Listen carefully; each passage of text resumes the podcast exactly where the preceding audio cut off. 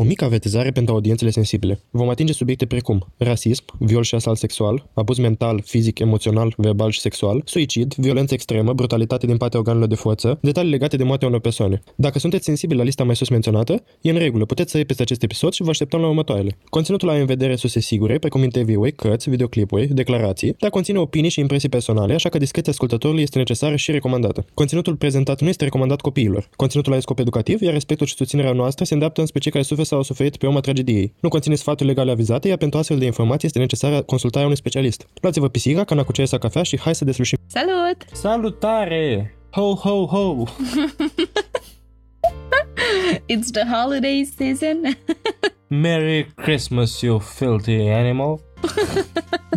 și restul de referințe la filmele de Crăciun.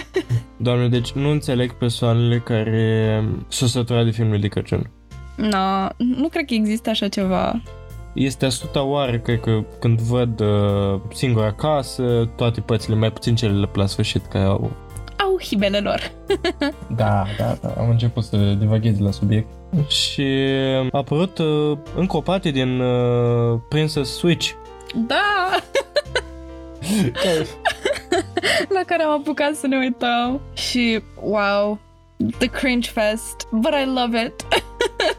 Da, adică filmele de Crăciun au ceva în ele care oricât a fi de proaste, cumva nu sunt destul de proaste încât să nu te uiți la ele. și practic doar pentru că sunt de Crăciun uh, le pot suporta. It gets you in the mood, te introduci în uh, starea de Crăciun și... Deci anul ăsta au apărut atât de multe producții de Crăciun și parcă nu am, nu, nu dovedesc, nu am timp să mă uit la toate. Vai, doamne, abia aștept perioada Crăciunului când o să ne așezăm și noi și facem binge-watching la tot, tot conținutul de Crăciun de pe Netflix și HBO și de peste tot. Nu știu, eu abia aștept uh, să mă uit la Emily in Paris.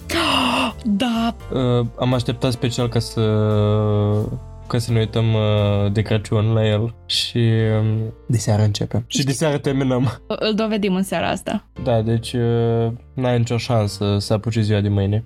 Nevăzut. Da, ți minte că și anul trecut, când a ieșit Emily in Paris, nu, scuză-mă, Emily in Paris, tot așa a, pe, a apărut în perioada de pre-Crăciun, la sfârșitul lui noiembrie, începutul lui decembrie, și țin minte că noi momentan stăm în Iași și am plecat acasă la Suceava și deja pusese beculețele ziua pe, pe geam și ornasem camera de Crăciun și seara în fine, intrasem pe Netflix, nu știam la ce să ne uităm. Alex a observat că m-am uitat înaintea lui la Emily in Paris și mm, a fost foarte curios de nume și de tot și am povestit despre concept și a fost uh, love at first sight pentru el. Da, deci uh, cred că în 5 ore l-am terminat cu totul. și am avut uh, pisicuțele aproape și a fost foarte nice and cozy și abia aștept să retrăiesc o atmosferă de Crăciun uh, alături de Emily in Paris. Cu toate că știu că nu înțeleg de ce e atât de urât serialul ăsta. Like, toți comentatorii de filme și de seriale și înțeleg de unde vin, pentru că totodată știu și eu foarte multe despre producțiile cinematografice și despre ce intră într-o într-un produs final și înțeleg că nu este neapărat de cea mai bună calitate serialul Emily in Paris, dar uh, este atât de wholesome și atât de clumsy este Emily și toate personajele din jurul ei sunt wholesome și nu știu, e un serial care aduce așa o, o rază de soare în viață în toată neîndemânarea producției.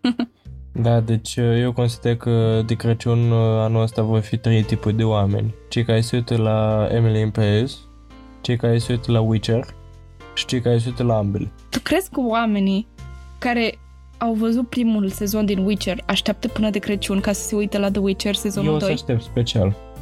Wow! Eu Ai- uh, deja am 3 zile, da, 3 zile de când a apărut și în fiecare zi de vreo 5 ore vreau să apăs, să dau click pe, pe Netflix pe primul episod din sezonul 2 de la Witcher, dar nu o fac. Ai o voință de fier. Da. și am așteptat atât de mult, uh, da, au fost și a fost amânat foarte mult de cei de la Netflix din cauza pandemiei și îl aștept de peste 2 ani, cred. Mhm. Cred că a ieșit în uh, 2019 primul sezon și uite, numai bine s-au făcut 2 ani și și apare al doilea și I'm so excited. Și mai este și reuniunea celor de la Harry Potter. Oh my god, abia aștept! nu, nu, nu mai pot. Da, asta pentru after party-ul de Crăciun o să fie... Yeah, I'm just so excited about... Uh, pur și simplu nu mai, nu mai, nu mai pot să mai scot cuvinte. Sunt atât de fericită de reuniunea aia și abia aștept și în 2022 vine și Dumbledore, The Secret of Dumbledore și ah, atât de mult conținut și nu mai pot. Abia aștept, îl vreau pe tot. Da, și va ieși și un joc uh, video legat de uh, Harry Potter anul acesta. A fost anunțat de câțiva ani. Life at Hogwarts, cred că se cheamă, sau ceva de genul. Genial, abia aștept, abia aștept. și a apărut și săptămâna trecută, cred, sau acum două săptămâni, a apărut un serial nou pe HBO, se numește Landscapers, sau Grădinari în română, nu știu exact numele în, în română, care este foarte inspirat dintr-o poveste de true crime din viața reală, pentru cine vrea niște sărbători orientate spre true crime și deja ați consumat totul de pe crime, pisici și cafea, în care doi părinți au scăpat de a fi acuzați de crimă pentru foarte mult timp și actorii sunt geniali, Gen, m-a încântat atât de mult pentru că cel puțin actrița principală o cunosc din The Crown și mi se pare foarte bună ca actriță.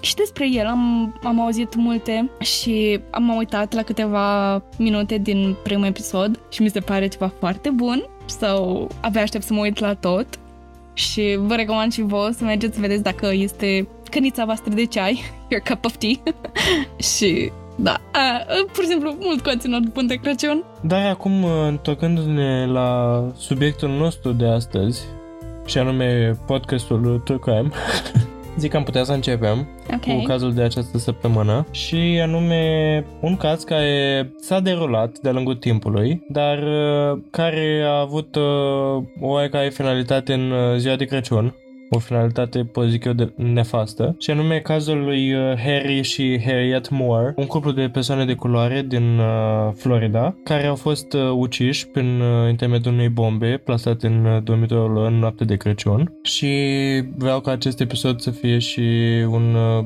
omagiu pentru toate persoanele de culoare care și-au pierdut viața în, uh, în anii în care rasismul încă era pe stradă și pentru victimele actuale ale actelor de rasism, pentru că acesta încă nu a dispărut și trebuie conștientizat și sper ca acest episod să ne reamintească cât de mult uh, pot suferi persoane de culoare și în zilele noastre, dar cât am, în special cât de mult au suferit de-a lungul timpului. Da, și este bine să vorbim despre asta, să fie o continuă discuție despre asta, pentru că numai așa simt că putem combate astfel de comportament, deși este foarte greu, adică suntem în 2022 și nici anul ăsta nu cred că va fi anul în care vom reuși să combatem asta 100%, cum mi-ar plăcea să fie pace pe pământ.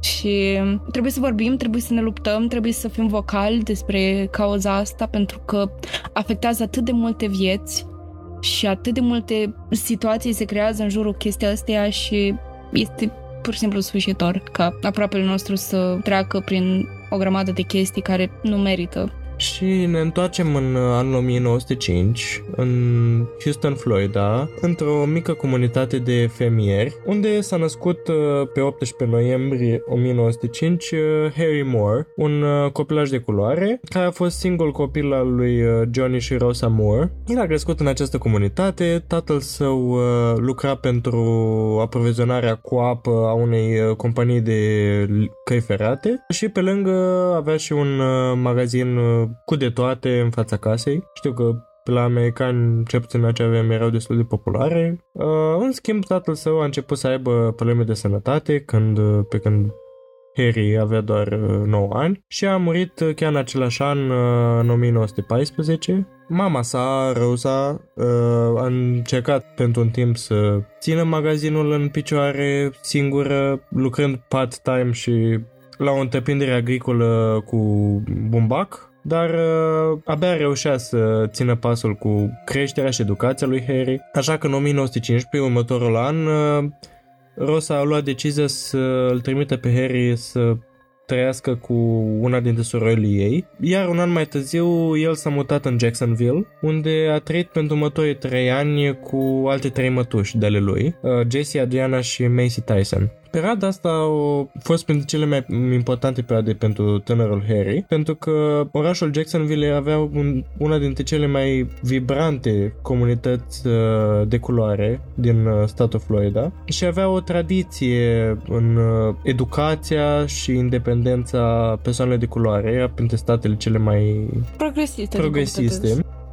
Iar uh, a fost un alt amănunt important uh, faptul că mătușile lui Harry au și ele educate, femei emancipate, care l-au uh, ghidat pe tânărul Harry spre o carieră educațională de succes. Practic l-au îngrijit ca pe propriul lor fiu, pentru că, din ce am înțeles, uh, ele nu aveau copii. După trei ani în Jacksonville, uh, el s-a întors acasă în 1919, în comunitatea cea mică de fermieri și uh, s-a înscris în programul de licee din, de la ei din Florida bineînțeles o școală pentru persoane de culoare. Uh, iar pentru următorii patru ani, uh, tânărul Mor a dovedit faptul că era foarte inteligent, dădea dovadă de inteligență peste limită.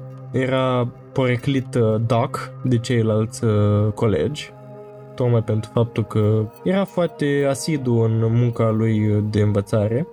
Iar în mai 1925, la vârstă de 19 ani, a graduat liceul cu posibilitatea de a, de a fi profesor la clasele mici, la ACE Elementary Grades. Cumva el a absolvit pentru a fi profesor uh, la copiii mici, clasele 1-4 din ce știu. Și a acceptat un job în uh, Cocoa, Florida, un loc uh, mai puțin primitor pentru comunitatea de culoare, însă el a acceptat-o ca pe provocare și um, în următorii doi ani, Moore a educat uh, pe elevii de clasa 4 din Cocoa, care era tot o școală de persoane de culoare. Și a fost printre primii profesori care a început să învețe pe elevii lui uh, nu numai ce se preda în școli, ci a început să îi învețe și noțiuni legate de dreptul de vot și alte chestii pe care alții nu le predau, tocmai pentru faptul că persoanele de culoare nu aveau drept de vot atunci în Florida. Și, practic, el, uh, când a fost întrebat de ce învață pe copii uh, dreptul de vot când e clar că nu o să aibă drept de vot, a fost că el are speranța că totul se va schimba în bine în următorii ani și că este datoria lor să știe cum să voteze și ce trebuie să facă și care este dreptul lor fundamental. Așa că acum uh, se conturează dinainte preferința lui, uh, lui Harris pe activismul pentru drepturile persoanelor de culoare și tot ce o să urmeze în viitorul lui. Uh, în primul an în care a predat în Cocoa, a întâlnit-o pe Harriet, care era cu 3 ani mai uh, în vârstă ca el și lucra la o firmă de asigurare din uh, zonă și după un an uh, deja se căsătoriseră în ziua de Crăciun din anul 1926. Mi se pare foarte frumos să te căsătorești de Crăciun. Adică la noi nu cred că e posibil. Ba da, atâta timp cât nu te căsătorești în post pentru că nu este bine. Dar nu este atât de populară ideea pentru că știi cum sunt românii puțin vanitoși așa, adică vor toată atenția să fie asupra lor și o nuntă de Crăciun ar fi doar o oportunitate de a sărbători Crăciunul, nu neapărat nunta în sine. Dar, în schimb, în filmele romantice americane e o chestie foarte comună și e o chestie foarte drăguță, adică fantastic așa ce să visezi la o nuntă de Crăciun. Ei din popularitatea lui Jesus. Da, Adică nu Jesus... mai fi el sărbătoritul. Yep, Jesus gotta be there. Da, eu aș fi dispus în pat uh, cu Jesus această zi măreață. și apropo de naștere, doi ani mai târziu după ce s-au căsătorit, uh, se naște prima lor fată, uh, Annie, uh, nicknamed uh, Peaches, piesicuță. Oh. Când aceasta a împlinit șase luni uh, și Harriet a început să predea la școala din uh, Mims, tot de pe în zonă, iar în 1930 uh, s-a născut a doua fata lor, Juanita Evangelin, care s-a stins recent, oarecum recent, în 2015. Ambele fiice au absolvit colegiul în același loc unde predau părinților. Peaches a murit în august 1972, la 44 de ani, Iar după cum ziceam, Evangelin uh, a murit la 85 de ani, acum în octombrie 2015 și odată cu nașterea fiicelor lui uh, a început și activismul pentru drepturile omului al tatălui lor, poate din uh, nevoia de a crea o lume mai bună pentru fiicele lui, dar sunt sigur că idealul lui mergea mai mult de atât și voia să acorde o, un drept egal la viață tuturor persoanelor de culoare. Așa că în 1934, la patru ani după ce s-a născut uh, Evangelin, cei doi uh, soți au fundat o nouă secție al uh, NAACP, care era principala organizație pentru drepturile persoanelor de culoare din uh, America de pe atunci și aveau din ce în ce mai mulți membri și practic el s-a ocupat de toată uh, organizarea acestui departament uh, din acea zonă, din Brevet County, unde se aflau ei. Uh, printre dorințele pe care le aveau uh, în legătură cu drepturile acestor persoane se aflau și plata egală pentru persoane de culoare, Uh, după cum ziceam, dreptul de vot și luau de obicei și procese, aveau și avocați care luau procese pentru diferite linșări și tot ce mm, însemna opresiune a persoanelor de culoare din punct de vedere juridic. Și aici ajungem la cazul major care i-a dus înainte de moartea acestei popularitate lui uh, Harry, uh, și anume cazul Groveland, în care în 1949, în iulie, patru oameni, patru bărbați de culoare au, au fost acuzați că au violat o femeie albă în Groveland, Florida. Uh, și acești uh, patru bărbați au fost uh, Ernest Thomas, uh, Charles Greenlee, uh, Sam Shepard și Walter Irvin. Bineînțeles că nu au avut nicio șansă să aceștia patru să, să, să absolve de viol, chiar dacă nimeni nu știe dacă chiar ei au violat-o pe cea fată sau nu. Uh, dintre aceștia patru, Shepard și Irvin uh, au fost amândoi uh, veterani uh, ai armatei, iar Thomas și Greenlee erau căsătoriți la acea vreme. Uh, Irvin și Shepard au fost uh, arestați rapid, imediat ce Paget, fata care a fost violată, a raportat atacul. Amândoi bărbații au fost uh, luați cu mașina de poliție și au fost duși în, uh, într-un loc uh, mai ferit și au fost bătuți până când, până când au recunoscut și au recunoscut vina. Foarte multă lume spune că au fost obligați să-și recunoască vina prin bătăi și în timpul proceselor erau evidente semnele de pe piele de la aceste bătăi și erau evidente și semnele la cătușe, cum erau prinși de de bare, niște baie de metal cu mâinile sus și erau bătuți. Uh, apoi aceștia doi au fost duși la închisoarea din Tavares, unde au fost uh, interogați uh, în subsol, cu, după cum ziceam, cu legați de cătușe de bare și apoi bătuți și tot felul de metode de tortură au fost aplicate pentru că aceștia să-și recunoască vina. Și bineînțeles că acești, acest fapt a incitat oarecum uh, spiritele din uh, zonă, uh, mai ales pe persoanele albe care erau furioase că niște persoane de culoare au violat o persoană albă și au început în prima noapte știu că au, au as din temelii casa lui Shepard și um, numai uh, prezența găzii naționale a reușit să oprească revolta persoanelor albe și declarația lui Cockcroft, liderul revoltei, a fost că data viitoare o să curățăm fiecare persoană de culoare din, uh, din această secțiune de la East Counties. Da. Din acest județ, cum a venit. Uh, bineînțeles, am adaptat uh, acest citat ca să nu fie prea triggering, pentru că folosește Diane Webb. Uh-huh. Um, deci mereu m-a enervat dublu standard pe care îl găsesc absolut de fiecare dată. Da, Ted Bundy was a terrible man, o ucis atâtea femei, așa, dar tot regiul oamenilor s-a concentrat asupra lui Ted Bundy. Adică el era clar persoana care trebuia urâtă și el era vinovat și el trebuia să fie crutinizat de public. Îl avem pe cine mai... Charles Manson, care clar a manipulat niște oameni după bunul lui plac și el a fost o persoană oribilă și clar toată lumea spune că el e o persoană oribilă. Și uite, avem oamenii ăștia care allegedly au violat-o pe femeia asta albă. Eu nu cred că s-a întâmplat așa pentru că cu toții știm cum, cât de departe pot merge agresiunile poliției asupra persoanelor de culoare, mai ales în America. Și mi se pare amazing cum persoanele albe și persoanele în general, publicul în general, pornesc o ură asupra întregii comunități de oameni de culoare.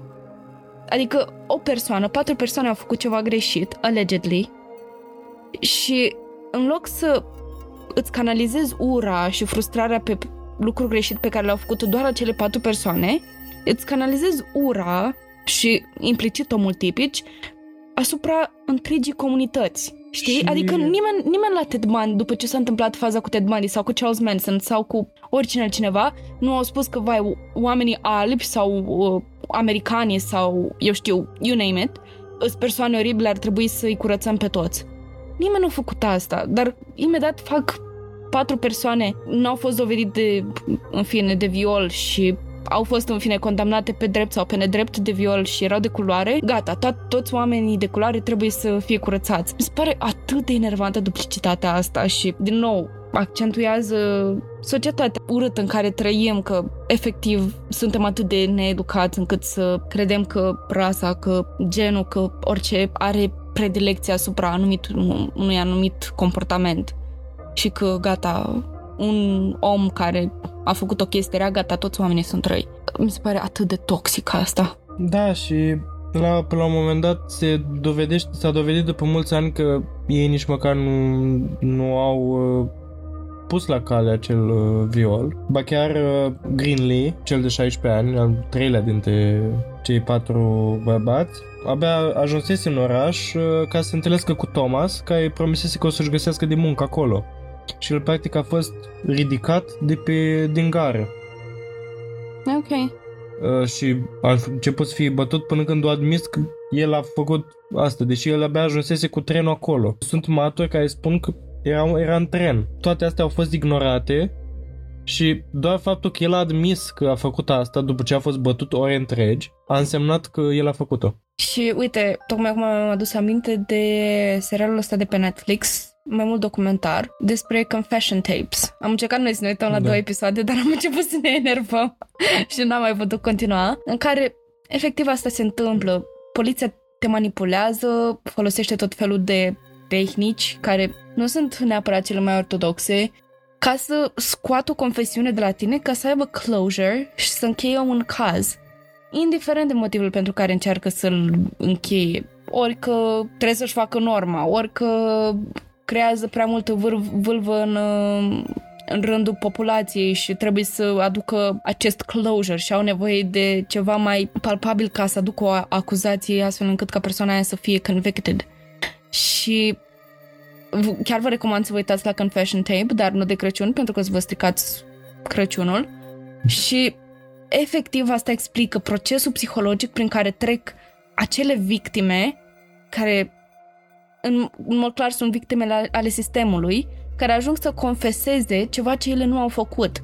Și e, e pur și simplu dureros să știi că forțele de ordine pot să-ți facă asta, chiar și ție. Mă întreb care dintre noi nu a preferat să oprească bătaia și tot ora și să spună că da, eu am făcut-o Adică nu știu eu cum aș reacționa în acel caz. Pur și simplu nu cred că aș rezista și le-aș da ce vă să audă. Mai parte de asta este intez, absolut interzisă manipularea persoanelor în a recunoaște cu crimă. Eu cred că în momentele alea pur și simplu, adică oamenii care fac chestia asta mi se pare că sunt total dezumanizați, adică să reușești să bați un om astfel încât să se teamă pentru propria viață și să confeseze ceva ce nu a făcut pentru că Uite, așa se întâmpla și în închisorile comuniste și așa s-a, s-a întâmplat în... Vedem un motiv recurent în istorie cu acești oameni care au fost manipulați și bătuți până au ajuns să să confeseze ceva ce nu au făcut. Și ne întoarcem la cazul ăsta. Sunt sigură că oamenii care i-au torturat pe acești patru băieți nu au fost oameni. Și sigur acești patru băieți, în momentele dinaintea confesărilor lor, au uh, văzut cât de jos pot, poate ajunge omenia unui om. Adică îmi imaginez doar că au, au văzut pur și simplu un monstru în fața lor și probabil s-au speriat de viața lor. Eu m-aș speria pentru viața mea. Adică mi-ar fi că să nu mor în bătaie, pur și simplu. Pentru că cred că de asta sunt în stare. Adică cred că ăsta este următorul pas până nu cazi lat și, în fine, eu pur și simplu implor pentru viața ta și îți dai ultima răsuflare, nu cred că sunt în stare să se oprească. Mai ales după cum ai spus și tu, s-au, s-au dus într-un loc retras în care nimeni nu-i auzea, nimeni nu-i putea salva. Și mai mult peste asta, oamenii care ar trebui să te țină în siguranță îți fac mai mult rău. Și pur și simplu îți pierzi pur și simplu orice speranță în umanitate și pur și simplu confesezi ceva ce n-ai făcut doar ca să, să scapi mai repede și să fii în siguranță chiar dacă în sigur ajungi în închisoare. Da, adică și... mă, mă gândesc că ăsta e următorul pas în închisoare. După cum o să vedem și mai târziu, asta nu se oprea numai la agenții de poliție, mergea sus până la avocatul Statelor Unite, US Attorney, care e principal procuror, prin primar la ei. Da, cred nu că e un fel de avocatul poporului. Uh, șeful uh, juridic al Statelor Unite, cum ar veni. Uh-huh. Deci e, e procurorul principal. Am înțeles, da. Dar uh, să ne îndreptăm atenția asupra celui de-al patrulea bărbat, despre care încă nu am vorbit, și anume Thomas, care a reușit să fugă inițial și și-a dat seama că va fi prins și am fugit. Așa că șeriful din Lake County, Willis McCall, o să mai auzim numele asta pe parcurs, a format o armată de polițiști, de peste o mie de oameni uh, armat, ca să-l caute și să îl prindă pe Thomas. Și bineînțeles că l-au prins 200 de mile mai uh, departe, în Madison County, și a fost împușcat de peste 400 de ori. Wow! Iar uh, ofițerii au raportat că s-a tras în el deoarece a încercat să a încercat să scoată o armă din buzunar, deși nu avea armă. De 400 de ori. Da, și... Îl împuști o singură, o dată, de două ori, de trei ori, de 10 ori, dar nu de 4 fucking sute de ori. 400 de ore, adică e clar că ai vrut să faci ceva mai rău decât să-l împuști. Adică nu cred că au ajuns cu totul ciopărțit, au ajuns pe bucăți. Da, și îmi pare că dacă o persoană albă fugea, trimiteau două persoane să o caute, nu exact. o, peste o mie de oameni. Exact, la literally o armată. Mm. Sunt culte în România care au mai puțin. Vai, doamne, deci ah, mă, mă enervez. Pur și simplu. E Crăciunul. Încerc să-mi, să-mi, să-mi fac să-mi pierd uh, speranța în umanitate cu totul. Ah, trigger warning. Vai, Abia acum începe. Bineînțeles că medicul legist a spus că a fost la locul faptei și a spus că a fost ucis regulamentar. De 400 de ori? Da. Bineînțeles, nu cred că își dădea seama că a fost uh, glonțul care l-a omorât și de asta, nu știu. Uh, în fine, au spus că a fost uh, un, uh, o omucidere justificabilă. Asta a fost uh, verdictul, verdictul medicului legist. Și acum ajungem la trial, la proces, când uh, unde au fost aduși ceilalți trei Uh, Shepard, Greenlee și Irvin. Shepard și Greenlee au spus separat uh, celor de la FBI că au fost bătuți până când au confesat. Uh, Irvin, Irvin a refuzat să confeseze, ori cât de mult a fost bătut. Iar investigația FBI a decis că cei doi șerifi, James Yates și Leroy Campbell, au fost responsabili de bătăi și agenții, acești agenți de la FBI au documentat uh, abuzul psi- uh, fizic cu fotografii. Departamentul de Justiție a obligat uh, avocatul din uh, Tampa, cel mai mare, să, să facă plângere pentru chestia asta, dar uh, acest uh, avocat a fost uh, indecis și cumva nu a mai, uh, nu a mai făcut nimic în privința celor doi uh, șerifi așa că totul a rămas în aer și a început, uh, bineînțeles, uh, procesul în care această organizație care în acea zonă era în principal condusă de Harry, uh, i-a ajutat pe cei uh, trei dându-le un avocat, Franklin Williams, care a pus accentul pe faptul că cei trei au fost bătuți. Shepard și Grinley au spus celor de la FBI că au confesat uh, violul lui, uh, lui Paget uh, doar, pentru, uh, doar pentru a opri bătăile. Așa că Williams a documentat uh, ceea ce se vedea pe corpul lor în acel moment.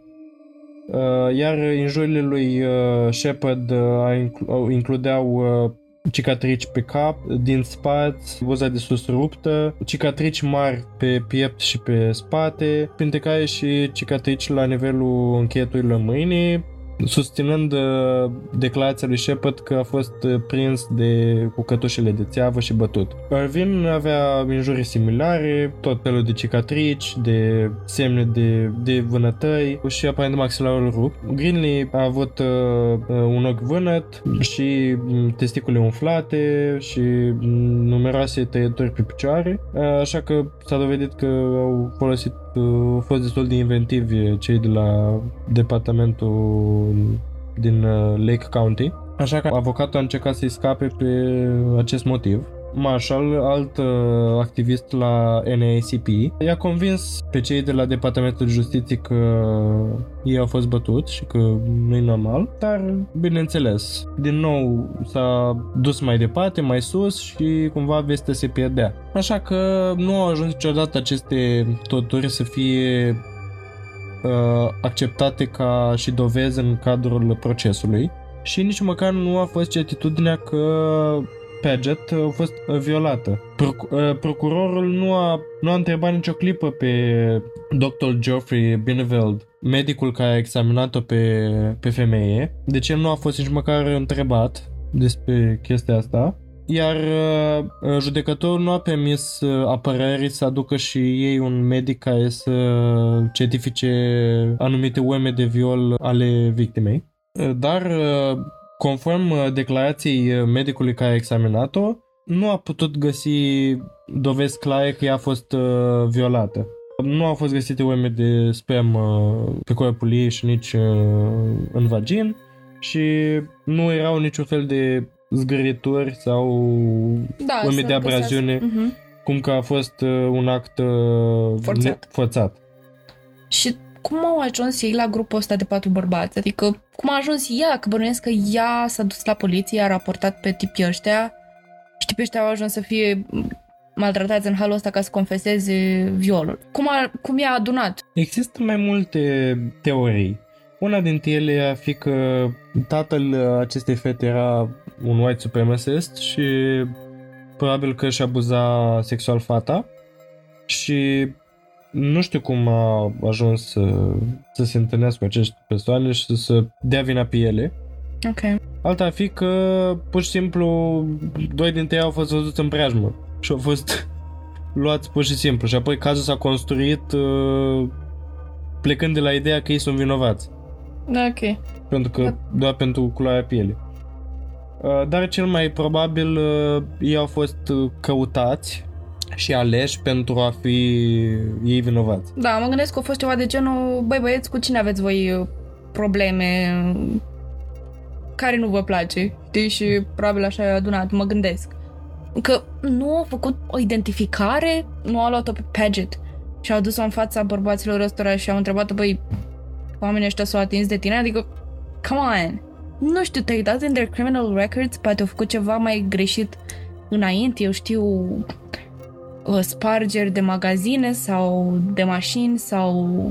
Nu, toți erau tineri care nu au avut înainte legătură cu infracțiunile. Ok. Ba chiar Shepard uh, și Irvin uh, erau într-un bar uh, în Eatonville, în altă parte de unde a fost atacul.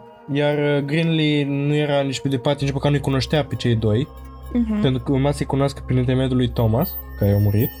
Și apoi apărarea l-a acuzat pe șeriful uh, McCall, despre care am zis că o să mai auzim, pentru contrafacerea unor dovezi pentru a-i uh, incrimina pe aceștia. Dar uh, bineînțeles că nu au avut nicio soț de izbândă și toți trei au fost uh, condamnați de un uh, juriu format numai din persoane albe Și Shepard și Irvin au fost condamnați la moarte și Ginley a fost condamnat la închisoare pe viață pentru că era minor. Ok. Însă cei de la NAACP nu s-au lăsat așa de ușor, așa că și-au folosit dreptul la apel și au redeschis cazul, tot sub îndrumarea lui uh, Harry Moore și a celui care era însăcinat de acel uh, Lake County, Marshall.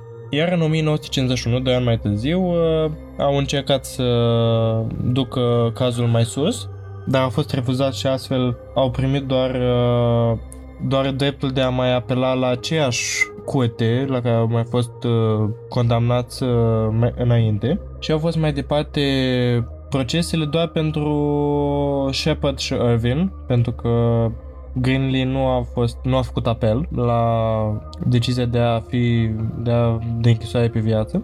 Și aici s-a întâmplat alt eveniment uh, important din uh, toată povestea asta, și anume momentul în care cei doi au trebuit să fie mutați din, uh, dintr-o închisoare din Rayford State.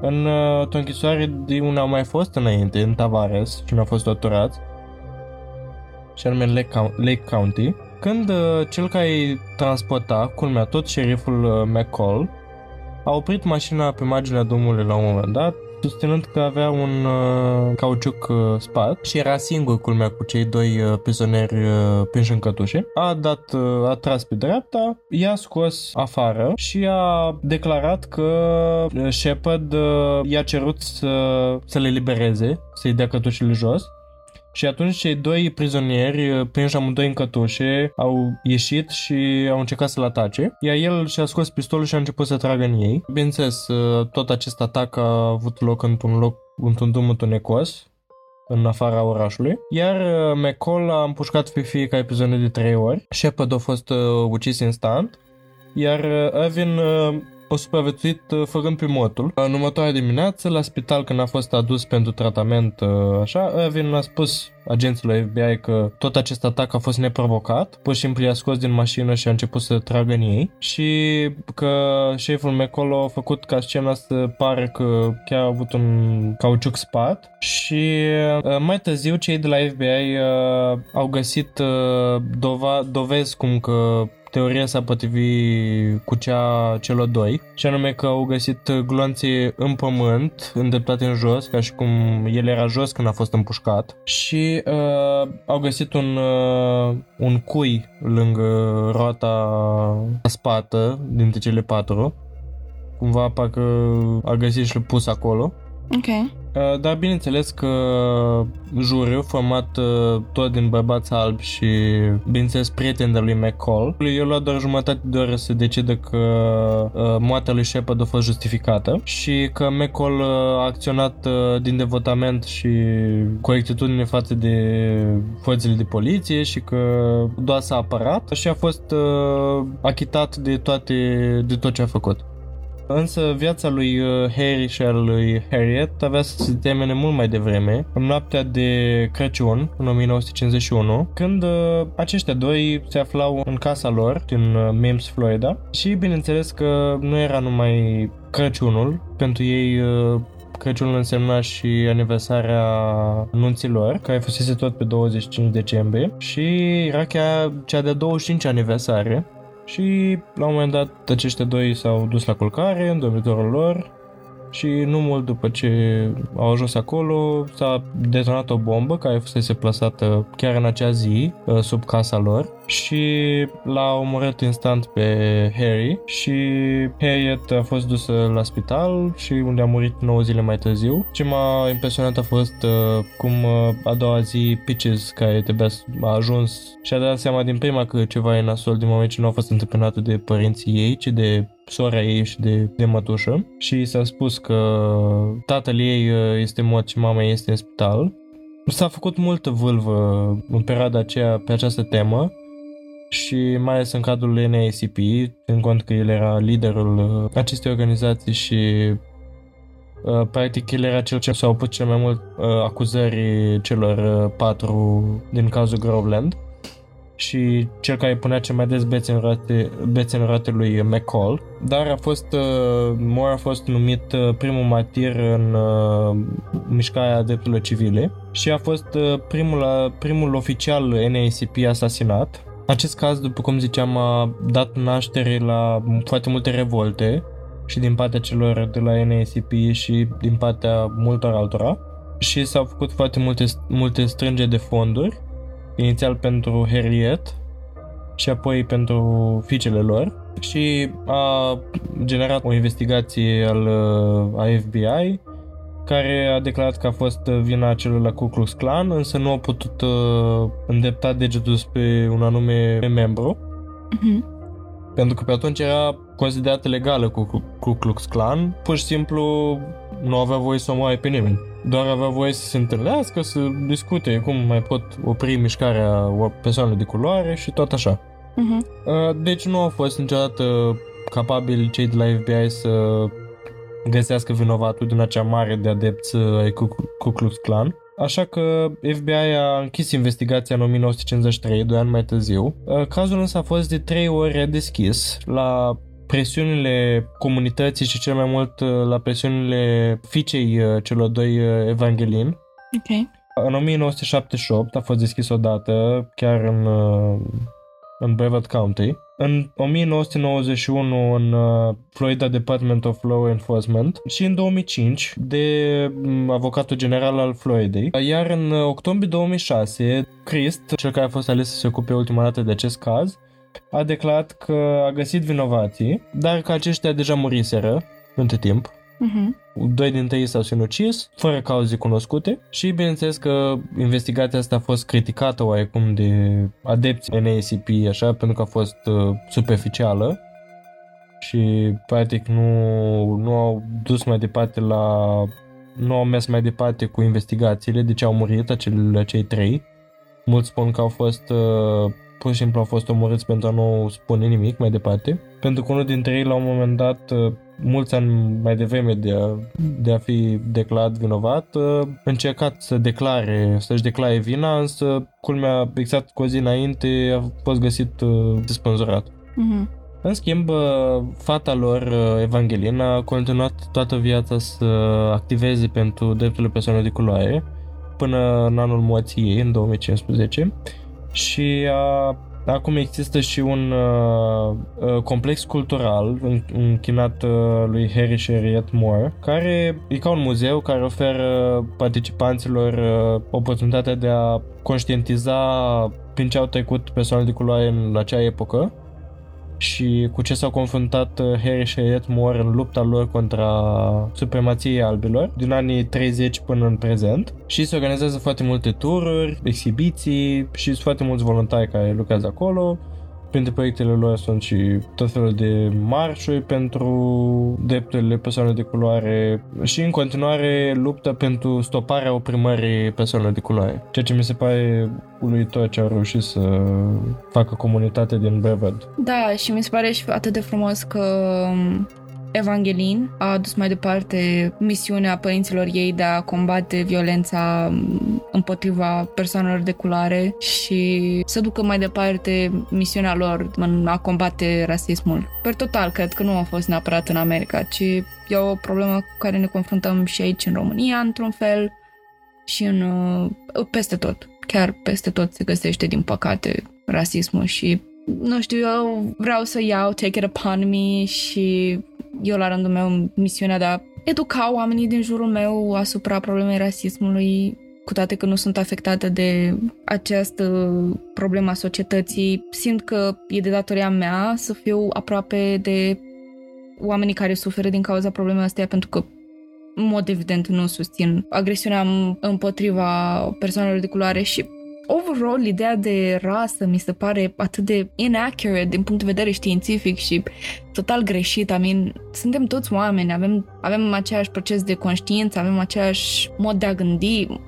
În fine, gândim ca oameni, existăm, mergem pe planeta asta, trăim, avem scopuri și nu sunt foarte multe lucruri care ne deosebesc atât de mult astfel încât să spunem că suntem rase total diferite. Există mai precis un singur lucru, și anume culoarea pielii.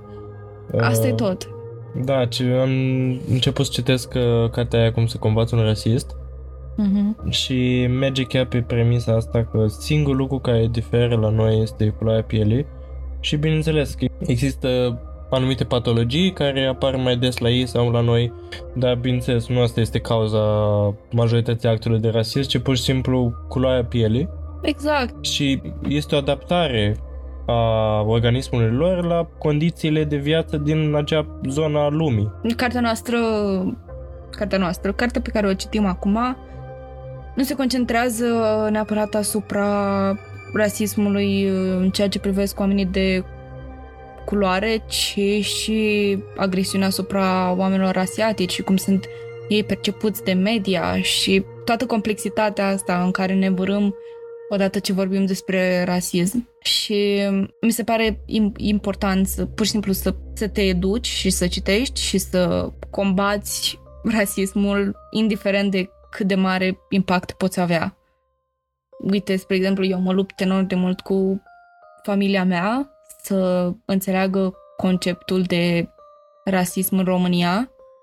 Desigur că am în spate videoclipurile făcute de influenceri sau, mai bine spus, oameni care sunt uh, experți în domeniul rasismului în România și toată agresiunea asta um, care există împotriva uh, romilor și de la glumele făcute până la modul în care raportăm anumite comportamente negative și le asociem cu comunitatea romă și uneori stau și mă uit la oamenii din jurul meu și scot astfel de remarci care probabil vin dintr-o obișnuință, dintr-o comoditate oarecum ca să exemplifici subiectul la care te referi, dar mi se pare atât de greșit că nu conștientizăm chestia asta și din nou mă lupt și încerc să-mi educ familia și să-mi educ persoanele din jurul meu cât de mult pot și uneori par ca un roboțel din ăla care repetă același lucru de fiecare dată și de cele mai multe ori nu sunt înțeleasă și dar mi se pare că fac o treabă atât de importantă pentru oameni care nu pot ajunge la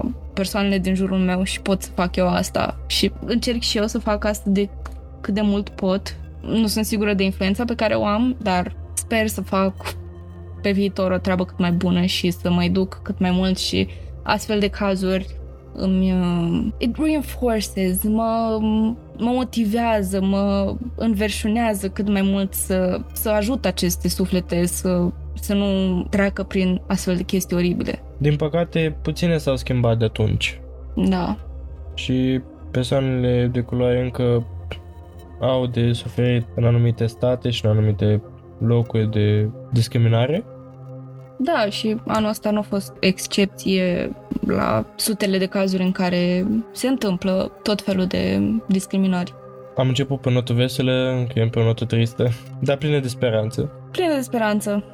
Și vă încurajez și pe voi să vă documentați, să citiți, să întrebați cum puteți ajuta, cum puteți duce mai departe cuvântul ăsta. Eu știu și mi se pare că este important și un share pe Instagram la o postare care adoptă astfel de subiecte.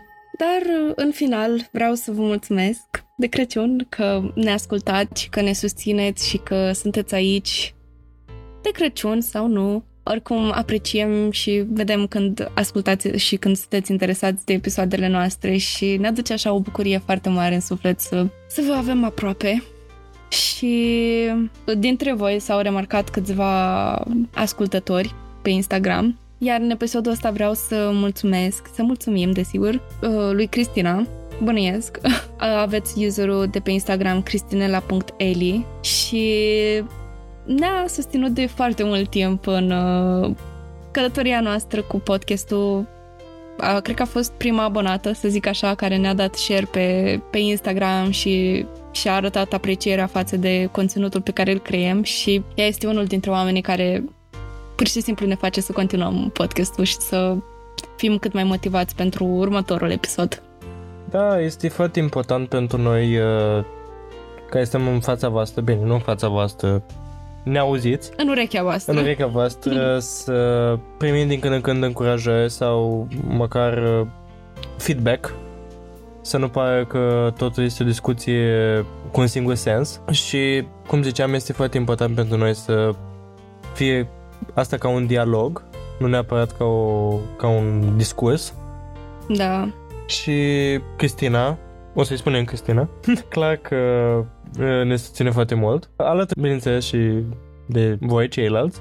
Am văzut că ați început și să ne dați uh, idei de conținut și să interacționați cu contentul nostru, ceea ce ne bucură foarte mult. E practic cadoul vostru pentru noi uh, de acest Crăciun, așa că ne bucurăm foarte mult uh, că sunteți aici și că avem oportunitatea să vă cunoaștem. Și dacă nu ați făcut-o încă, vă așteptăm uh, cu mesajele voastre pe pagina noastră de Instagram, crime.și.pisici Sau pe e-mail, dacă sunteți mai timizi, la crime și pisici, legataron.gmail.com și chiar vă încurajez să ne dați mesaje, să comunicați cu noi ca această discuție să fie din două sau mai multe părți și eu știu să interacționați cu postările noastre pentru că postăm indicii și puzzle-uri interesante, zic eu, pe Instagram care fac aluzie la subiectul episodului următor și e posibil să vă fie de interes. Zic, nu știu. Dar până atunci să aveți un Crăciun cât mai călduros, cât mai pisicos, cât mai... criminal. să criminal vă, de bun. să vă distrați cu cei dragi, cu pisicile cele drage, cu căței cei dragi, cu porcușorii cei dragi, cu familia cea dragă, pentru că familia este un, un punct important în, în Crăciun și să aveți parte de un timp cât mai, cât mai frumos și călduros. Îmi pare rău, dar eu nu mai am răbdare. Trebuie să mănânc această portocală. Văd, văd că te joci cu ea de la începutul episodului am și mă des- stresează. Am desfăcut-o, am uh, poziționat-o pe felii, sunt pregătit să mănânc portocala de Crăciun. Și să te uiți la un film bun de Crăciun. Hmm. Ar trebui să ne uităm la Home Alone. E, e timpul, Alex. Hmm. ok. Noi mergem să mâncăm portocale și să ne uităm la Home Alone. Ne auzim mâine cu un alt episod. Da, deci uh, poate nu ați auzit încă, uh, dar vom face un maraton uh, de podcast, să zic așa. Uh, vom veni cu Colinda toate cele trei zile de Crăciun. Fie că veți sau nu, vă primiți cu Colinda. Aia e. Am auzit că nu-i bine să refuzi colindătorii. Nu aveți ce face, sunteți obligați. Așa că ne vedem mâine. pa!